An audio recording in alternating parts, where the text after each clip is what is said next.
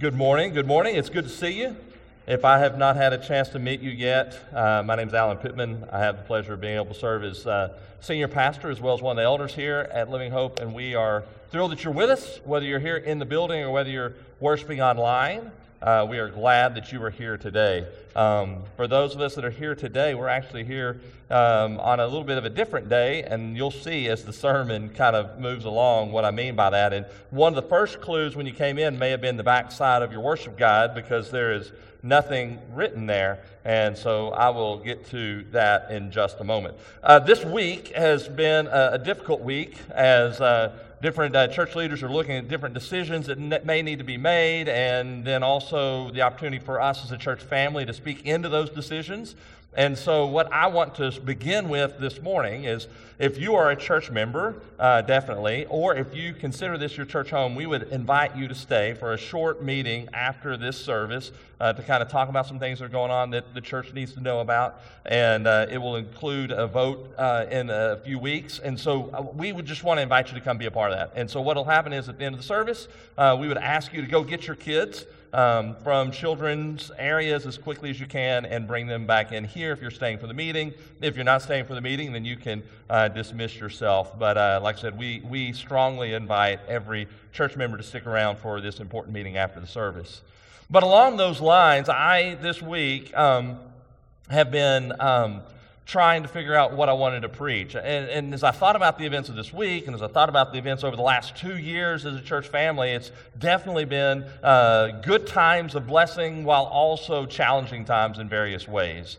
And so, as I thought through that, I was like, okay, what do we need to do? What do I need to do um, to be able to help lead us as a church family through some of the things uh, in, in our lives? And, and I realized I need to do a better job of calling us to come to the Lord in prayer and to seek His face um, as uh, we make decisions in our life, as we make decisions in our in our family, as we make decisions at church, as we make decisions at work, wherever we go, that we would not be making decisions on our own, but that we would be seeking the Lord and His guidance for any decision that we might uh, need to make. And so I have struggled this week uh, with a text. Uh, I've gone back and forth and I've looked at this text and that text and thought about this passage and thought about this topic because we're in the middle of, uh, we started last week, a, a, a short series on bringing glory to God through His church and that God brings glory to his himself through his people. And, and so I thought, where, where do we need to go today? And I acknowledge on the front end that we as a church can only bring glory to the Lord if we are individually and corporately seeking his face and repenting of sin that may be in our lives. And so this morning, I'm going to encourage us to look at a text of Scripture from the book of Joel. Uh, Joel is in the Old Testament. It's one of the minor prophets, uh, which means it's a shorter book. If you don't know where Joel is, it kind of blends in with a lot of other of the small books. If you need to look at your table of contents, do that. If you want to turn to Isaiah, Jeremiah, Lamentations, Ezekiel, Daniel, Hosea, Joel, that's where you'll find it. So kind of go to Isaiah and Jeremiah and go a little bit further in your Bible, and you'll get to Joel. If you don't have a Bible with you, grab one near you. It should be in a seat underneath you or around you. And um, then also, we, I think, are going to have the words or the, the text on the screen. I think my sermon notes may be on the screen as well. Uh, things uh, kind of developed um, last night. Uh, typically, I'll know where I'm going uh, all week long. Um, last night at about 9:30 p.m., 9:45 p.m. is when I started studying this text and getting ready for it. Not because I was avoiding sermon prep all week, but because I just didn't know where I was supposed to go. And so this morning I feel led that this is where we're supposed to be. I'm going to walk us through the text. I'm not going to do as much preaching as much as just kind of guiding us. And then some of you that are leaders in the church received an email from me, and it probably was after midnight, so you may not have even seen it. But I, I, what I'm going to do is, uh, periodically through the sermon, I'm going to invite uh, some of our leaders to come and pray as they feel led to do so. If you got the email last night, you saw it. If you didn't, this is kind of the deal. If you are a, a, sta- a, pastoral staff member, if you're an elder, if you're a deacon, if you're a hope group leader, or if you're a ministry leader, those categories of individuals, um, if you fit one of those criteria and you feel led to come and help lead us in a time of prayer uh, in a moment, then don't hesitate. I've got a microphone up here. And I know it'll be a little bit uh, different than normal, but that's okay because I feel like this is where God's leading us. And uh, I feel like the Holy Spirit wants us to spend time with Him as a church family, corporately, seeking His face, repenting of any sin that we may need to repent of, individually and corporately, seeking His face and, and, and seeking to follow Him. Because if we don't do those things, we cannot bring glory to God. We won't bring glory to God. We can't do it in our own strength. We've got to seek His face. Um, at those times as well, um, Eric will come up and will uh, lead a song or sing a song. The, the, words won't be on the screen. You may know the songs, you may not. It's designed for us to not just have someone come up and hold a microphone and say a prayer up here. Rather, it's designed for us to all pray wherever we are. And maybe as you hear the topics, you may say, hey, you know what? I'm not going to be holding the microphone, but I need to be at the altar. I need to be on my knees in my chair. I need to posture myself in a way to seek the Lord as well. So I want this to be active and participatory as we go through this morning. And I don't know how it's going to go. And I was talking with Eric before the service. I'm not worried about a sermon being successful or going the right way. Rather, I sense the Lord leading me to lead us in this way corporately.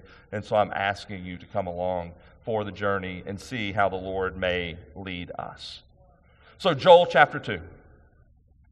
We really don't know much about Joel. The name Joel shows up in the Old Testament, I, I, believe, 13 or 14 times, different men by that name. We don't really know anything about this prophet, honestly. We don't know when it was written. We don't know the circumstances exactly. There, there's no historical things in there as far as like in the year that so and so was the king. It doesn't identify those kinds of things. It's a little bit more generic. And so we don't know all the particulars, and really those particulars don't matter as much as getting into God's Word and what it says in this short book. In, chapter 1, we see that, that, that uh, he's talking to the people, and more than likely it's the people of the southern kingdom, which is Judah, in the area around Jerusalem, and he's speaking with them in chapter 1 about a plague of locusts and I'm not going to take the time to read it, but you may want to look at it or jot it down in uh, Joel chapter 1, verse 4. It describes the devastating plague of locusts. We don't really know the scenario of why those locusts are there, other than it appears that it's the judgment of the Lord. And the Lord is judging the people for their sin, and He's sent locusts upon them. Now, what I'm not saying is that there are locusts descending upon Living Hope Baptist Church, but I do know this that if there is sin in my life, if there is sin in the leaders' lives, if there's sin in your life, then we need to repent of that so that we can see the glory of the Lord and His blessing instead of His judgment. And so that's kind of the scenario that we have. We don't know all of the details. But because this judgment was coming, it was designed to turn them back to the Lord. My question for us is could it be that we as a church also need to turn back, in a sense, to the Lord in a similar fashion? So, the sermon title that I chose this morning is Solemn Assembly. Solemn Assembly. And you'll see as we read the text why I chose that title. Joel chapter 2, beginning in verse 12. It's on the heels of describing the devastation of the, of the plague of locusts. And here's what it says Yet even now, declares the Lord, return to me with all your heart, with fasting, with weeping, and with mourning, and rend or tear your hearts and not your garments. Return to the Lord your God, for he is gracious and merciful, slow to anger, and abounding in steadfast love, and he relents over disaster. Who knows whether he will not turn and relent and leave a blessing behind him, a grain offering and a drink offering for the Lord your God.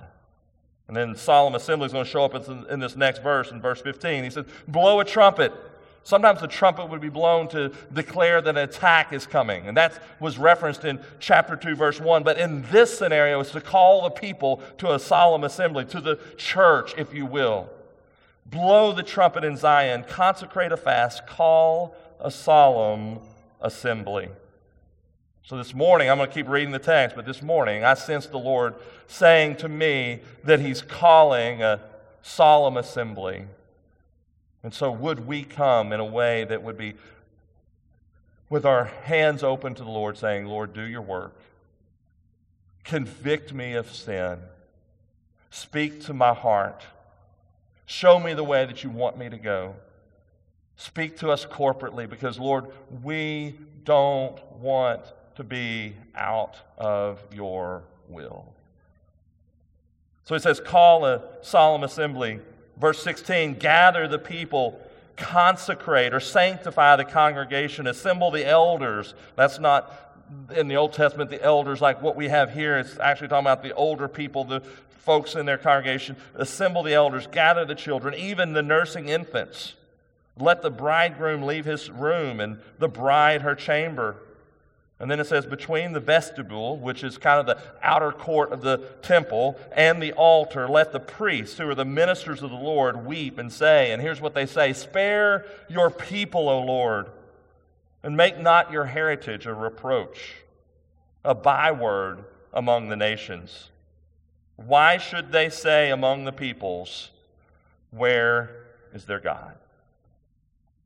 Father, we come to you right now sensing that you've called, or at least I do, that you've called us to a sacred assembly this morning.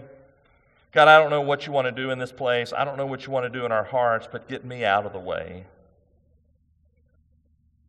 God, I pray that you would prompt some of our leaders of our church in a moment to come and to pray and to lead us in a time of prayer. And that, God, it wouldn't just be because Alan wants us to pray, and it wouldn't just be because that's the next thing on the agenda, but God, may our hearts be fully engaged with yours this morning. May we seek your face. May we repent of our sin. May we turn from our evil ways, and may we follow you and follow you alone. And may we clearly hear your voice. It's in Jesus' name that we pray. Amen. So, there's four things I want us to see in the text this morning. And in each of these sections, at the end of the section, there will be a time of response for us to pray. And at those moments, I won't uh, uh like plead with you, but if you're one of those leaders that I just described, if you're one of those leaders and it comes time to prayer and you feel like God is prompting you to lead us in that prayer, come this direction. If more than one of you come, I'll let you go on the next one, all right? There's nine different people that I need to help lead us in prayer this morning. The first point is this God is calling us to return to Him. God's calling us to return to Him. You'll see at the beginning of verse uh, 12, or uh, yeah, in verse 12, verse 12, it says, Return to me, and it's the words of the Lord. It's not Joel asking them to turn to the Lord, it's the Lord Himself saying, Return to me, come back to me. It begins in verse 12 with the words, Yet even now. He's saying, Even now there is punishment and devastation from these locusts, but yet even now there is hope, and that hope is found in the Lord. The Lord is judging them for their sin, yet there is still hope. So, regardless of where we are as a church family, regardless of what's going on in our lives, regardless of the depths of our despair or, or, or our sadness or our confusion or our sin, the Lord can redeem that and He can do His work. In order for us to experience this hope, God calls us back to Himself. In the New Testament, the word that would be used would be the word repent. What he's saying is, you've got to see your sin. Turn from that sin. Come back to me. Repent for your sin. I want us to read the short phrases in verse 12 and 13, and yet they are so rich. When he says, Return to me or repent of your sin, what are we supposed to do? He says, You're supposed to fast. You're supposed to weep. You're supposed to mourn. You're supposed to rend your hearts. What's all of that about? Fasting is a process that we use to seek the Lord. We don't eat for a certain period of time so we can seek the Lord instead of seeking food or nourishment that way. We're to weep, he says. We're to weep over our sin. When is the last time that you and I have literally wept over our sin? He says we're to mourn. In this case, we're not mourning the death of anyone, rather, we're mourning for our sin and the offense that our sin is to the Lord. And then in that culture, whenever they would be grieving the loss of someone, like mourning the death of someone, and or they were repenting of sin, they would signify it by tearing their clothes. Do you, do you remember some of those passages in the Old Testament? Well, in this scenario, what, what the Lord is saying is, I don't need you to tear your garments at the beginning of verse 13. What I need you to tear or rend is your hearts. And what he's saying is the heart is the inner man, it's our will. He says, Let go of your will, repent of your sin. Say, Lord, it's no longer my will, it's your will be done.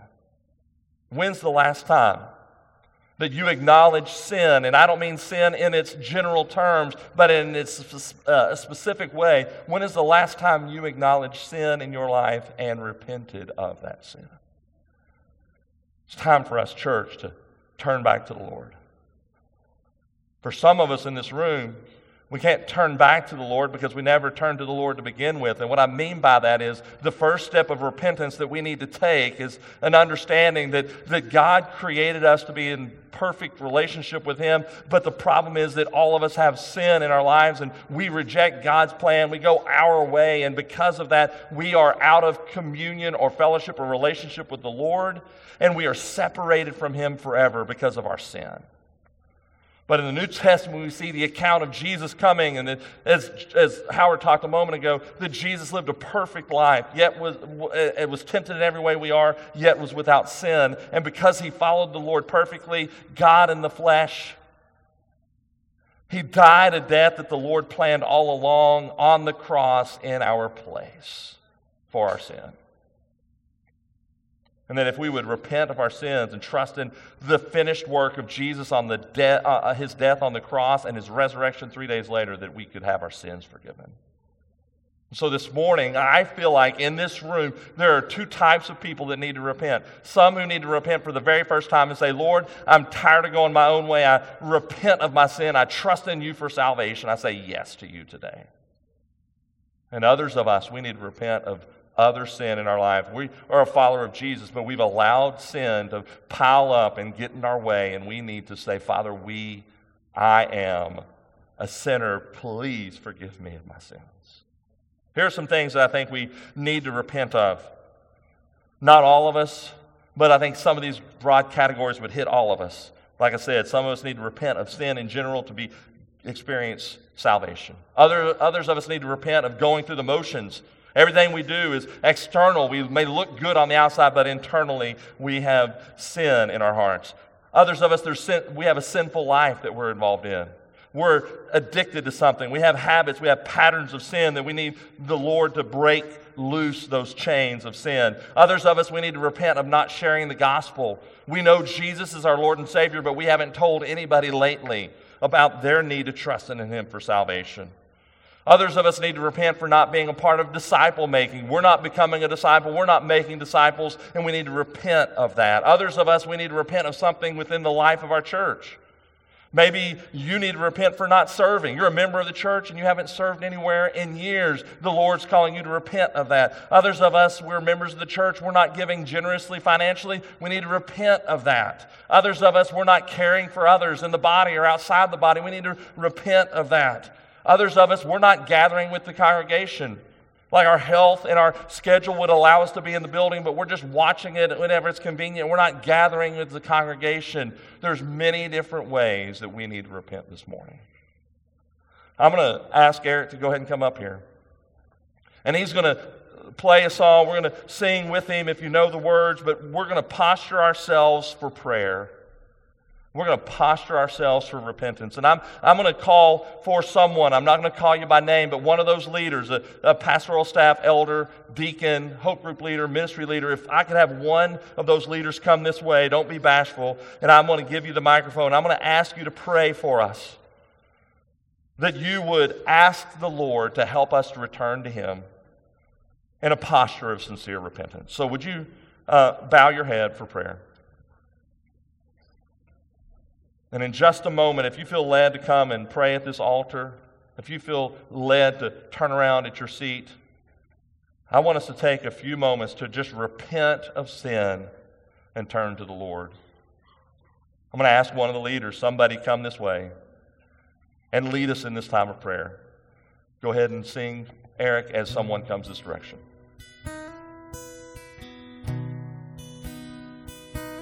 Lord, I come.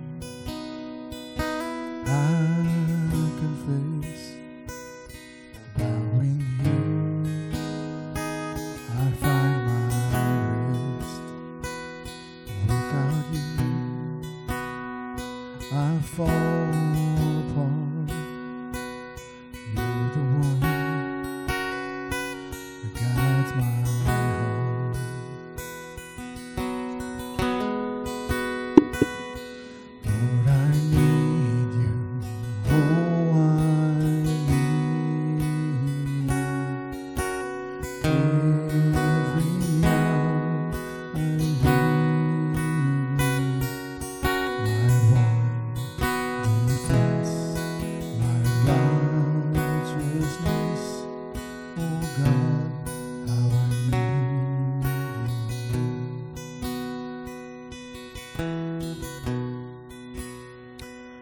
Father God, um, we come before you, Lord, um,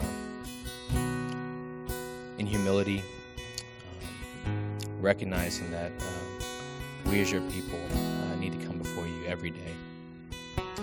But Father, especially uh, here gathered together, um, Lord, we repent um, of evil, of the wickedness around us, uh, the wickedness in our own hearts. Um, Lord, I pray that you'll help us be faithful.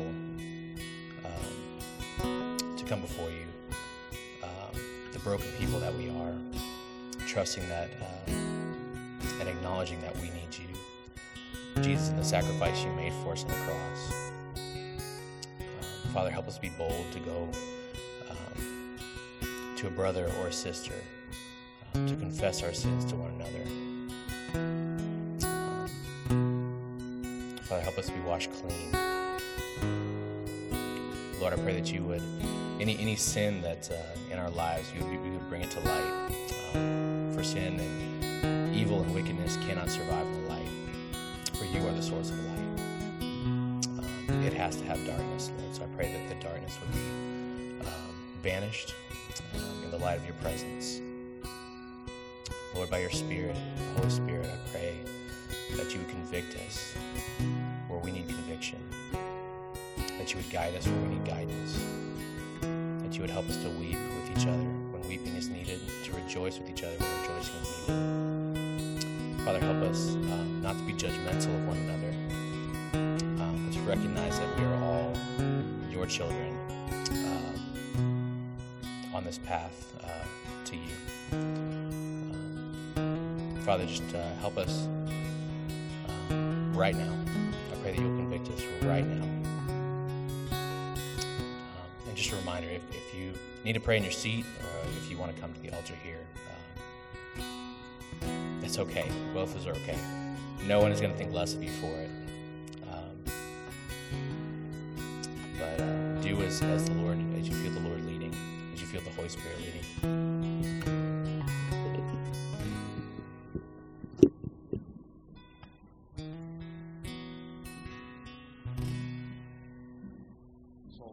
Is designed for us to seek the Lord. If I start talking and the Lord's working on you and you don't need to hear a thing I'm saying, you need to continue to do what the Lord's doing in your seat. Pay attention to Him and be responsive to Him. If in the middle of my sharing with you this morning you feel led to come and pray at the altar, please do that. We want to seek the Lord together as a church family. So, in this first sense, we see that the Lord is calling us to return to Him. The good news for us is that the Lord, when He responds, you'll see on the screen, the Lord responds according to His character. How, how incredible that is. When we repent of our sins, the Lord responds according to His character and not our character. Listen to verse 13. We can return to the Lord your God because he is gracious. He is merciful. He is slow to anger. He is abounding in steadfast love. In just a moment, we're going to spend time praying for each of those four character traits of the Lord. In just a moment, not yet, but just a moment, I'm going to need four leaders to come this way. And when you come here, remind me to hand you a little prayer slip so you can remember which part you're praying for. And at our seats and at our at the altar, we want to spend time praising the Lord and thanking Him for His incredible character. Because if these character traits weren't true of the Lord, then it wouldn't be a good experience to come back to the Lord because we'd come back to the Lord and He'd be zapping us and getting ready to off us. But rather, just as we see Jesus tell the story in Luke chapter 15 of the prodigal son, even though the son has been wallowing in his sin, and he goes back to the father and he says, I'm not worthy to be called your son. Take me back as a servant. What does the father do? He welcomes him in as a child, as his son, and throws a party. And the reason is, is because the character traits that we see in verse 13 of Joel chapter 2 is true of the Lord. This verse, the Lord is gracious and merciful, slow to anger, and abounding in steadfast love. That is said over and over and over and over again in the Old Testament. Perhaps that verse is familiar to you. And the reason it's familiar is because it's used so many times in the Old Testament because it clearly and correctly describes the character of our great, powerful, sovereign Lord. The first place it's recorded, which we're not going to turn back and look at it, but you can jot it down if you'd like to. The first place this verse, the, this formula, if you will, of who God is, is found in Exodus chapter 34, verse 6. Exodus chapter 34, verse 6. A couple of chapters prior to that, here's what happens. The people of God are in, in, in, in, at Mount Sinai. God has released them from captivity in Egypt. They're going towards the promised land. Moses goes up to heaven, I'm sorry, up to heaven, goes up to the mountain and gets the tablets, the Ten Commandments. Do you remember what the people are doing down below? They're getting mad at Moses. They're getting mad at God. They're saying, Take us back to Egypt. We don't like it here. They end up making a golden calf. Do you remember all of that? Moses comes down. God's a bit angry. So is Moses. What are these people doing? They're rejecting the leader that God has for them, but most importantly, they're rejecting God and building other idols. And because of that, the tablets get broken. And then God sends him back up to the mountain to give him the tablets again. And when he comes back to deliver the tablets again, in the depths of the sin of the people, these words are spoken about who the Lord is. Guys, it doesn't matter where you are as an individual or where we as a church are. If we are on a wrong path, the Lord can correct us and direct us back to follow Him. He can redeem any situation. And we can come in confidence to Him that we can repent of our sin because of who He is. Let's look real quickly at those four character traits. And then, I, again, I'm going to ask for four leaders to come up in just a moment and pray for each one of those. To say that the Lord is gracious means that He gives us what we don't deserve. The grace that's available to us because of what Jesus has done on our behalf. Our salvation is not based on our works. Our standing with God is not based on our works. It's a free gift from God. He does not, He gives us what we don't deserve. And then he says he's merciful. That's the flip side. And to say that the Lord is merciful means that he spares us what we do deserve. When we repent of our sin, He removes the thing that we deserve and gives us something better. So, whenever we are lost, without hope, without Jesus Christ, we are headed to death. We are headed to hell. And God gives us salvation when we trust in Jesus, and then He removes the punishment of hell. So, He shows us mercy. I love the fact that it says he's slow to anger. He's patient with us, unlike almost everybody in this room. When something doesn't go our way, whenever things aren't happening, we are quick to respond in anger. And then it says that he's steadfast love. a never ending kindness and goodness and mercy of God. It's the Old Testament word hesed, which is found all throughout the Old Testament of God's amazing, abounding, never ending, everlasting kindness and goodness to us. So I'm wondering could we spend some time just praising the Lord and thanking Him for who He is, specifically that He is gracious, that He is merciful, that He is slow to anger, and that He has steadfast love for us.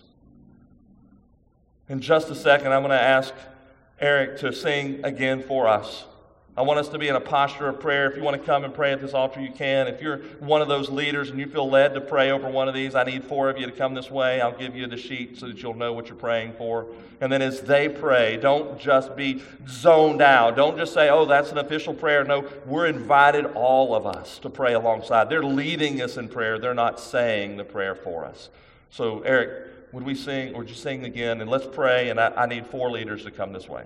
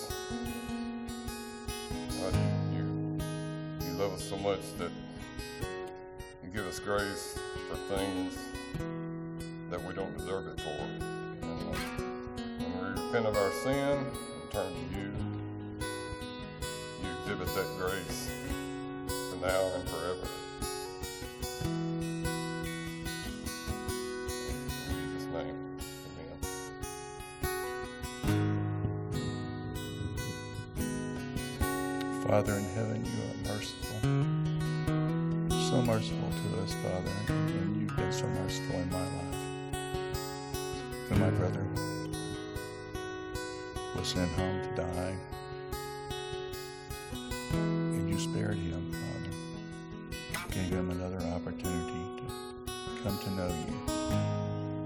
Thank you for the mercy you showed in answer to prayer. Father, when my my precious wife stopped breathing that night, went to the emergency room, and I begged you, Father, to give her back to. Gave me six more weeks, Father, six more precious weeks with her, and gave me the opportunity to understand that it was not your intention that she continue on in this world. Thank you, Father, that you, you bless us so richly.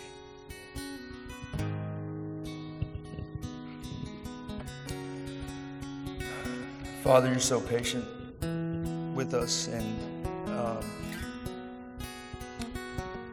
you're the perfect example of a father. And, and I, I pray that uh, that I'm as patient with my family as, as you are with me. Um, you're slow to anger. You love us endlessly. Lord, I pray that I can reflect on these things fully and understand what you want from us and what you want from me and how you want me to to live my life, Lord. I pray that I give that to you.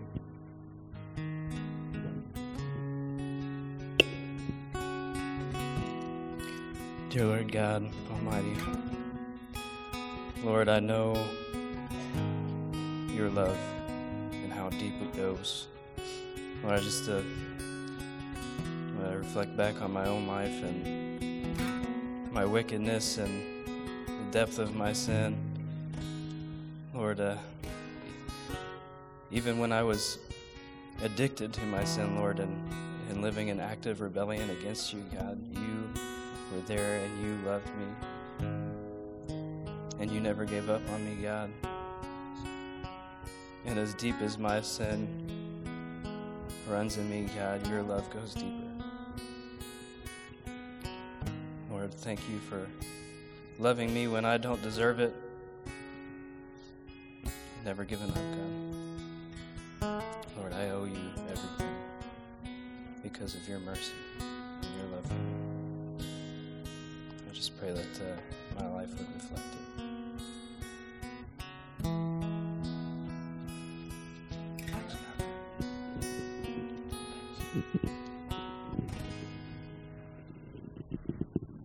So we can return to the Lord. We can have confidence that He responds in accordance to His character. The third thing we see is that the Lord gives blessing instead of disaster. The Lord gives blessing instead of disaster. Look at the end of verse 13. It says that the Lord relents over disaster. Verse 14 says, Who knows whether he will not turn and relent and leave a blessing behind him, a grain offering and a drink offering for the Lord your God? The ending of verse 14 is a bit different. It says, Maybe the Lord will relent or turn or not bring disaster to us. Maybe he'll alleviate the pain because the, the, the, the, discipline is being removed when we repent of our sin. But the end of verse 14 says maybe he'll leave a blessing behind him. It'll be a grain offering, it'll be a drink offering. You're like, well, hold up. I thought we give a drink offering and a, and a grain offering to the Lord. How's he leaving it for us? Well, you got to remember what was going on in chapter 1. The locust came and ate everything. There was no harvest. The people could not bring a grain offering because there was no grain to bring. In fact, I'm not going to take the time to read it, but you can go back and look at chapter 1, verse 9 and verse 13, and you can see that's the case.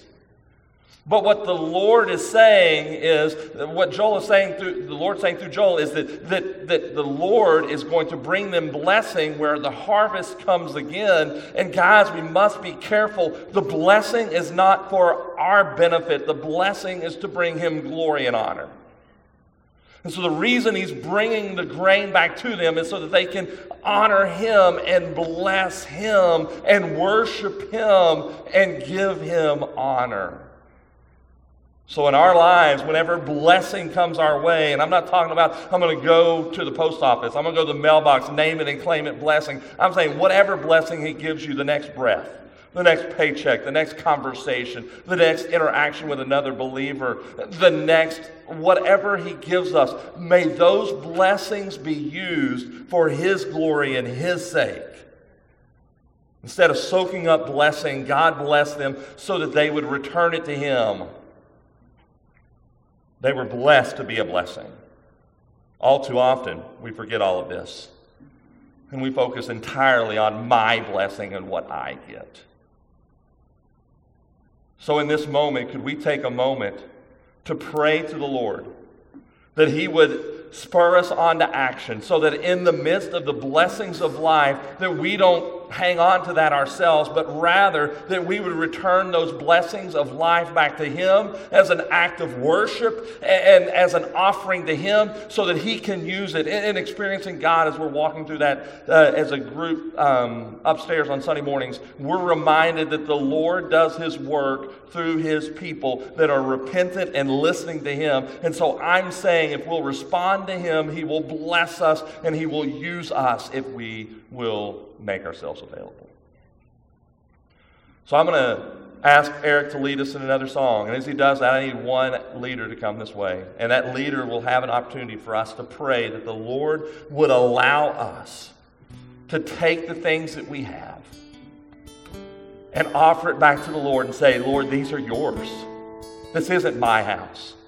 This isn't my money. This isn't my job. This isn't my car. This isn't my opinion. This isn't my smarts. It isn't my ingenuity. It isn't my speaking ability. It isn't my extrovertedness. It isn't my introvertedness. It isn't my desire to serve. It isn't my desire to give an offering. It's His, and He uses that to be a blessing. We need to posture ourselves for that. So let's sing. Let's bow in prayer. The altar is open, your seat is open, and I need one, one leader to come this way that'd be willing to lead us in this time of prayer. Let's sing. Come behold the works of God, the nations at his feet.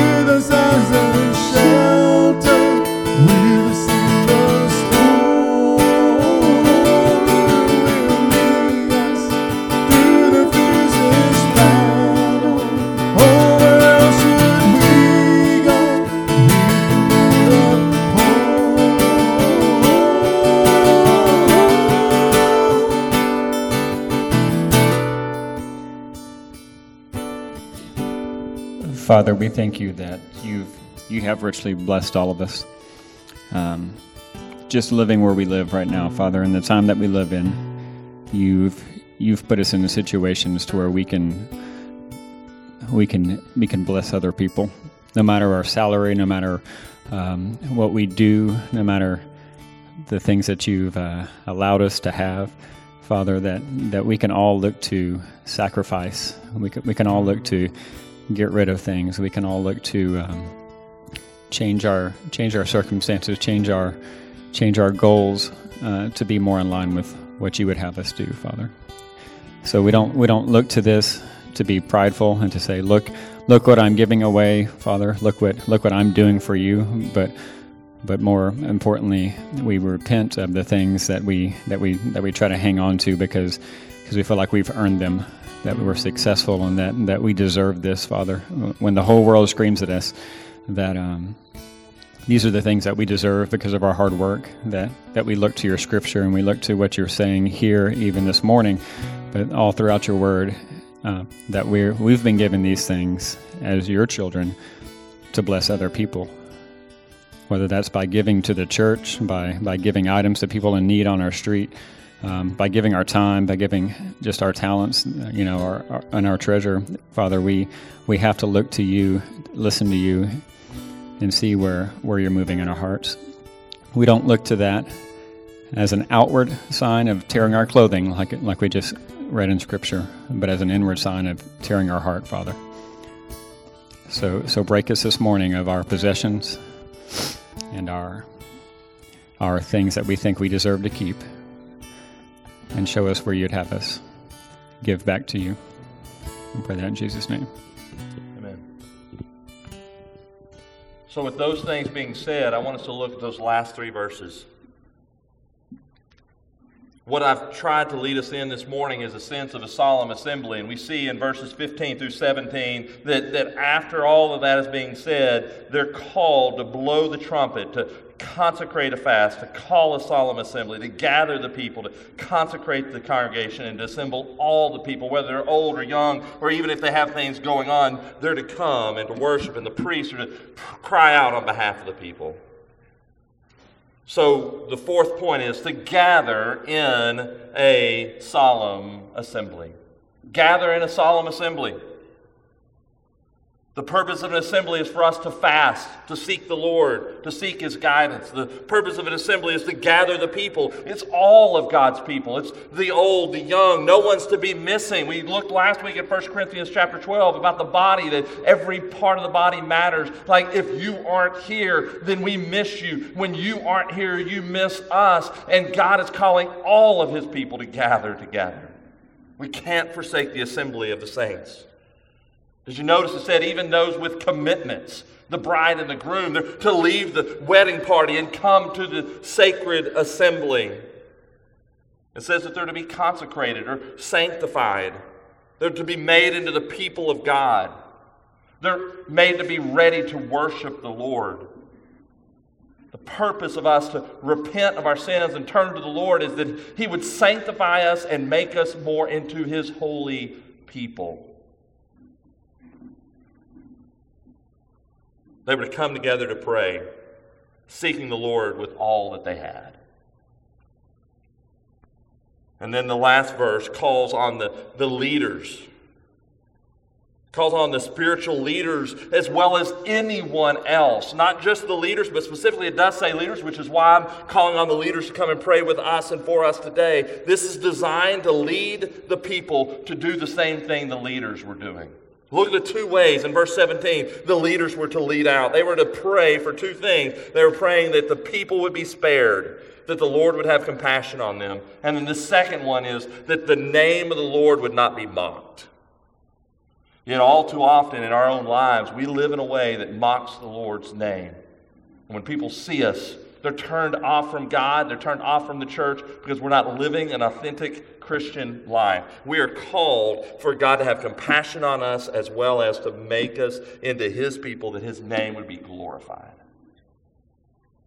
So I want us to basically finish our time of walking through the sermon together by celebrating or, or having, I should say, a, a sacred uh, or solemn assembly.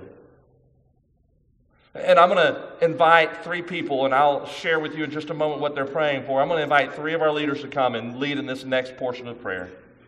And if you sense through all that the Lord has said this morning and everything that we find in Joel chapter 2, if you sense that the Lord is calling you to repent of sin, to turn to Him, to trust in Him, to rely upon His goodness, His grace, His loving kindness, His mercy, His long suffering, then you can pray there at your seat and you can pray here at the altar. And then after this time, we'll respond with congregational singing. I'll be available in the front. You can come with me to me to share any prayer that you may have, and we'll worship the Lord together. But we want to sense the Lord's direction in our lives. So I'm going to invite three people to come. One will pray that the Lord would move among all of our people, regardless of their age. That the Lord would use all of our church body the second person will pray that we would live in a way that's consistent with the name of the Lord. And then the third person is going to ask that the Lord would consecrate us, sanctify us, make us into his obedient people. So if I would have three other leaders to come up here and lead us in this time of prayer, that would be great. As Eric plays for us, as we pray there in our seats, as we participate in this next portion of the prayer time, I'm inviting three leaders to come this way.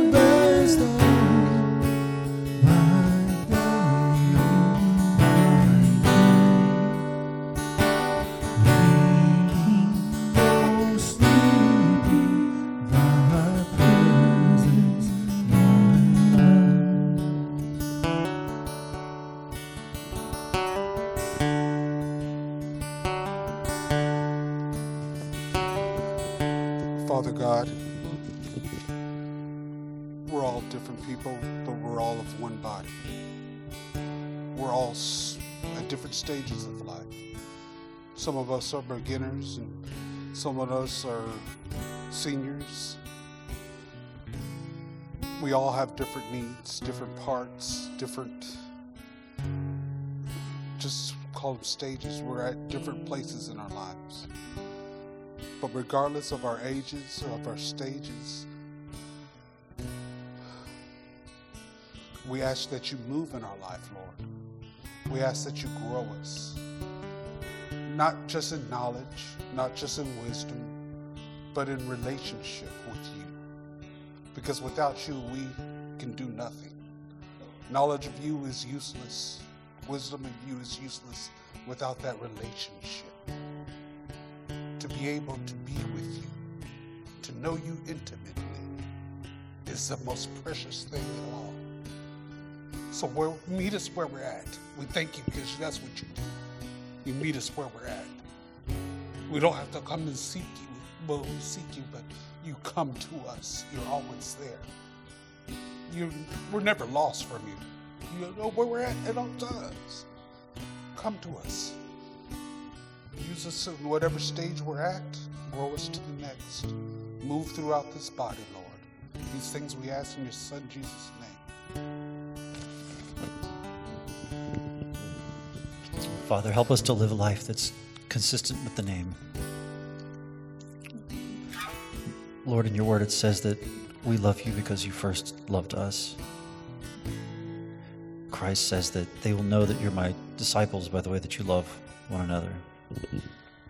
Father, and that love, um, that love will mark our lives to those around us. Lord, your love reaches down takes us from where we were to where we need to be. Christ says it's not the healthy who are in need of a physician, but the sick. Father, help us to be the hands and feet of Christ to those around us. Father, sitting with the sick, clothing the naked, feeding the hungry, helping the poor. Father, that's the true religion, is to um, comfort orphans and widows, Father God. Help us to help us help our lives to be marked by that name, the name of Christ who loves all and who gives himself up for all.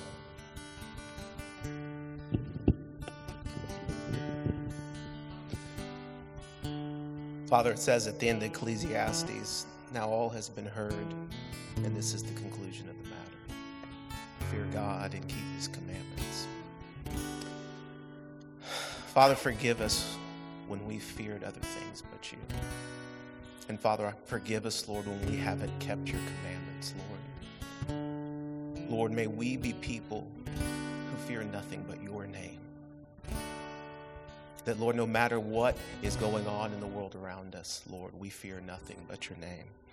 I'm going to, real quick, um, if you want to turn with me to Isaiah 58, I'm going to walk through this real quick and, and just pray it.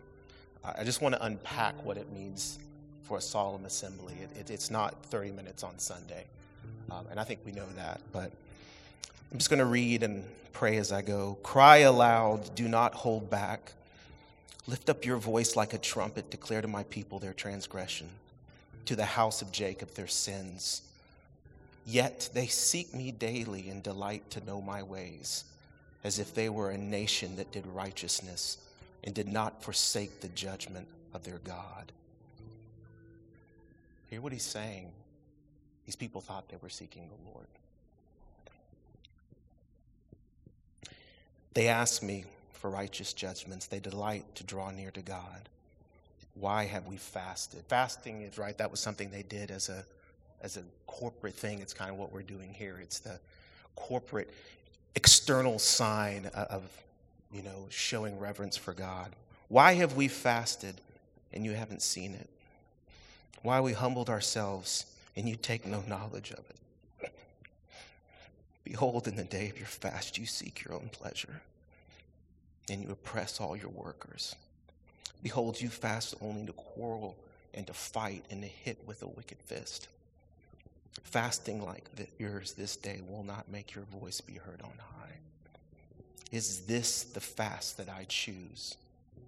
This is my question to y'all. Is this the fast that we choose? A day to humble our hearts on a Sunday morning? Is it to bow down our head like reeds and spread sackcloth and ashes, however you want to translate that in the 21st century? Will you call this a fast, a day acceptable to the Lord? Is this not the fast that I choose to loose the bonds of wickedness? To let go of the sin in our hearts and also to declare that and pray that for others? To undo the straps of the yoke? To let the oppressed go free and to break every yoke? Is it not to share your, your bread with the hungry and bring the homeless? poor into your house when you seek the naked to cover him and to not hide yourself from your own flesh. Then shall your light break forth like the dawn, and your healing like shall spring up speedily. Your righteousness shall go before you. The glory of the Lord shall be your rear guard. Then you shall call, and the Lord will answer. You shall cry, and he will say, Here am I. Guys, there's nothing you want in this world more than to say, Here I am, Lord, and Him to say, Here I am. That's what you want in the dark nights of your soul. Oh, I'm sorry. If you take away the yoke from your midst, the pointing of the fingers and speaking wickedness, if you pour yourself out for the hungry and satisfy the desire of the afflicted, then your light shall rise in the darkness and your gloom be as the noonday. And the Lord will guide you continually and satisfy your desire in scorched places and make your bones strong. And you shall be like a watered garden, like a spring of water whose waters do not fail. And you shall, and your ancient ruin shall be rebuilt. You shall raise up the foundations of many generations. You shall be called the repairer of the breaches the restorer of the streets to dwell in. Father, forgive us when we just go through the motions. Lord, forgive us when we have a Spotify playlist. Lord, or we, we Instagram hashtag coffee and Jesus, hashtag blessed. Father, forgive us when we rend our garments and not our hearts, Lord. Father, may we be a people who are consecrated to you. Father, may the desire of our souls be nothing more than you. Father, our treasure is not this world, Lord. This world is not enough. Lord, you make it very clear Jesus is our great and precious reward. So, Father, help us consecrate ourselves. Lord, even teach us what that means. Lord, we are so far removed from it. We don't even see our own wickedness, Lord.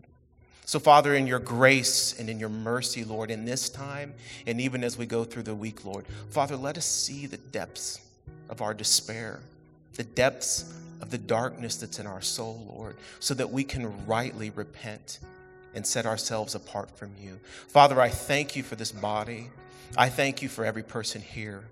And I thank you for what you have done in this church in the past, what you are doing, and Father, what you have called us to in the future. Father, we cannot do it if we don't humble ourselves before you. We love you so much. So, as we uh, come to the close of this time, if you're a guest, I promise you this is not how the normal service goes, but this is where I felt the Lord leading us. And at the same time, I don't want this to be the end of the solemn assembly. And so, what we're going to do is I'm going to give us three things, questions to consider, and then I'm going to lead us in prayer. And during that prayer, the rest of the worship team can come up here. The guys that are taking the offering can get in their places at that point as well. And then whenever we say amen, we'll stand and we'll worship together. Offering plates will be passed. And then uh, you can pray here with me. You can pray at your seat. You can pray at the altar. But let's follow the Lord and his lead. And then the last thing I want to say is this.